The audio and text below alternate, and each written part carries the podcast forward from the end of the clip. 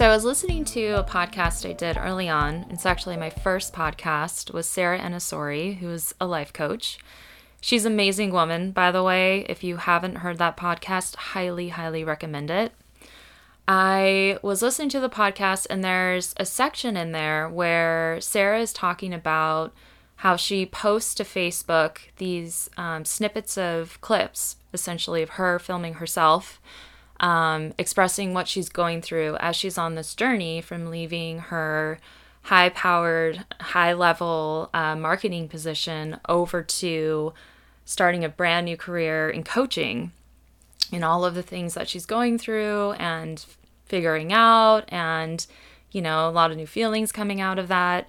And she was saying that through this process she had so many people reach out to her and thank her for just being so open and vulnerable and really saying things that most women don't talk about, right? That journey, that journey of making that huge transition and taking a leap and going for something that you have a passion for.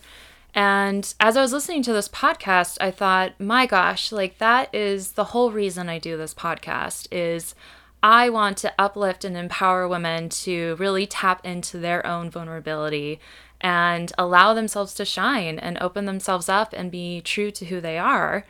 And I thought, what better way to really take a stand in that and be vulnerable and start doing podcasts solo.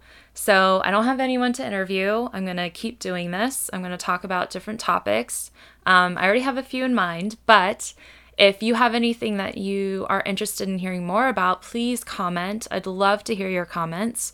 Um, but yeah, in general, I love talking to women about a whole array of subjects, but ultimately, you know, lifting women up, empowering them, you know, in meetings when it comes to corporate environment, speaking up in meetings, sitting at the table. I'm not sure if anyone's read the book Lean In, but um, oftentimes women are, you know, don't feel confident enough and feel like they are overlooked. And that's something that I work really hard at to uplift and empower women so they're not, because there's no reason for that.